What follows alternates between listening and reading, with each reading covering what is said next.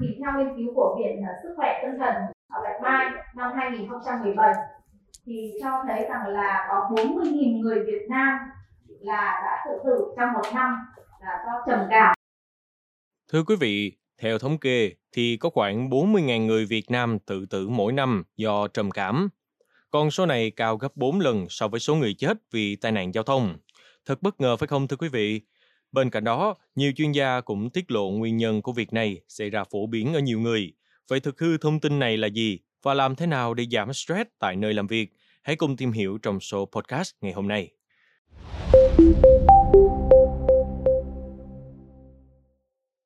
Thưa quý vị, tại hội thảo các giải pháp phòng ngừa, giảm thiểu căng thẳng tại nơi làm việc được tổ chức vừa qua, bà Nguyễn Thu Hà, trưởng khoa tâm sinh lý lao động và economy, Viện Sức khỏe nghề nghiệp và môi trường, Bộ Y tế cho biết.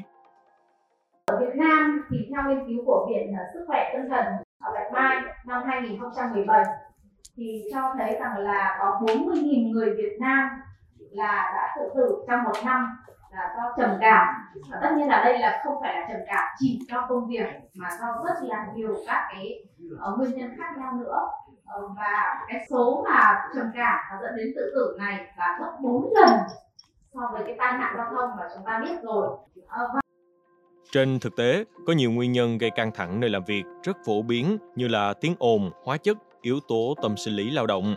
Về lâu dài, stress nghề nghiệp cũng làm tăng một số bệnh như tiểu đường, cao huyết áp, Bên cạnh đó, bà Hà cũng đưa ra danh sách ngành nghề cụ thể dễ mắc căn bệnh trên. Ví dụ như là nhân viên y tế, đúng không ạ? Ví dụ như là cái nghề kiểm soát viên không lưu. Nếu mà nói về môi trường lao động của kiểm soát viên không lưu thì làm việc trong môi trường lao động rất là vô phép đúng không ạ? Nhưng người ta phải làm việc rất là căng thẳng, người ta phải điều hành máy bay lên xuống đúng không ạ? và làm việc với màn hình với rất là nhiều các chi tiết nhỏ như vậy là gây rất là cái căng thẳng trong quá trình làm việc và người ta phải chịu trách nhiệm lớn giữa cái sự an toàn bay cũng như là các tính mạng của nhiều người à, các các chị đã từng biết rằng là một cái giàn khoan dầu khí mà những cái người làm việc ở trên các giàn khoan ấy ạ, thì hầu như là toàn con trai. Và một cái chuyến đi ra làm việc tại giàn khoan tối thiểu là 21 ngày sau đó mới được trở lại vào bờ. Thế thì ờ, chúng ta sẽ hình dung xem là những người đàn ông như thế, người ta làm việc trong một cái môi trường nào là tiếp xúc với pháo sóng gió, tiếng ồn rồi tất cả các thứ. Là một cái yếu tố gây là căng thẳng nghề nghiệp. Hay là những cái người mà làm việc trong tàu ngầm đấy ạ người ta cũng đi biển rất là lâu một tháng hai tháng người ta mới được về bờ mới được gặp vợ con mới được gặp gia đình hoặc là những cái công việc mà lao động đơn điệu lặp đi lặp lại nhiều lần thì cũng sẽ gây ra các cái sự căng thẳng vì thế, sắp tới viện sẽ nghiên cứu đề xuất đưa các bệnh cổ tay, tư thế xấu khi làm việc lâu dài, lái xe đường dài, công nhân vệ sinh đô thị được hưởng thanh toán bảo hiểm y tế. Quan điểm là đưa nhiều bệnh nghề nghiệp nhất vào danh mục để bảo vệ quyền lợi người lao động. Trong khi đó, tiến sĩ Phạm Thị Thu Lan, Phó Viện trưởng Viện Công nhân và Công đoàn cho biết, một số biểu hiện stress là do lo lắng, bực tức, chán ăn, mất ngủ, không tập trung, đau đầu. Do vậy, bà Lan cho rằng pháp luật phải quy định lương tối thiểu là lương đủ sống. Bởi một báo cáo của Tổng Liên đoàn Lao động Quốc tế nêu rõ, 83% người dân thế giới cho biết lương tối thiểu không đủ sống. Bên cạnh đó, bà Lan cũng cho rằng cần có chính sách cân bằng công việc và cuộc sống Công đoàn có thể thành lập các đường dây tư vấn kiểm soát căng thẳng nơi làm việc và hỗ trợ người lao động. Trên thực tế, có rất nhiều người vì tập trung quá vào công việc mà bỏ quên đi các triệu chứng stress. Vậy làm thế nào để nhận biết căng thẳng khi làm việc, biểu hiện của nó ra sao?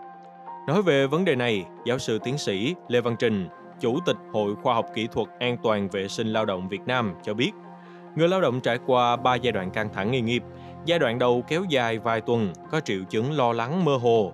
Lúc này nhịp tim và nhịp thở nhanh hơn, kèm đổ mồ hôi và huyết áp tăng.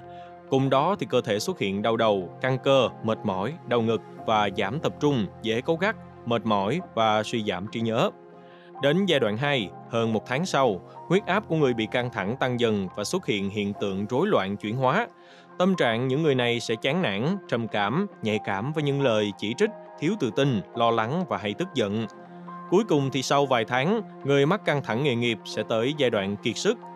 Khi đó, hệ thống miễn dịch bắt đầu bị tổn thương, các bệnh mãn tính như đau thắt ngực, tiểu đường, đau khớp tăng dần. Người bệnh xuất hiện các hành vi như luôn bất đồng quan điểm dẫn đến cãi nhau, hiệu suất công việc suy giảm hoặc hay nghỉ ốm.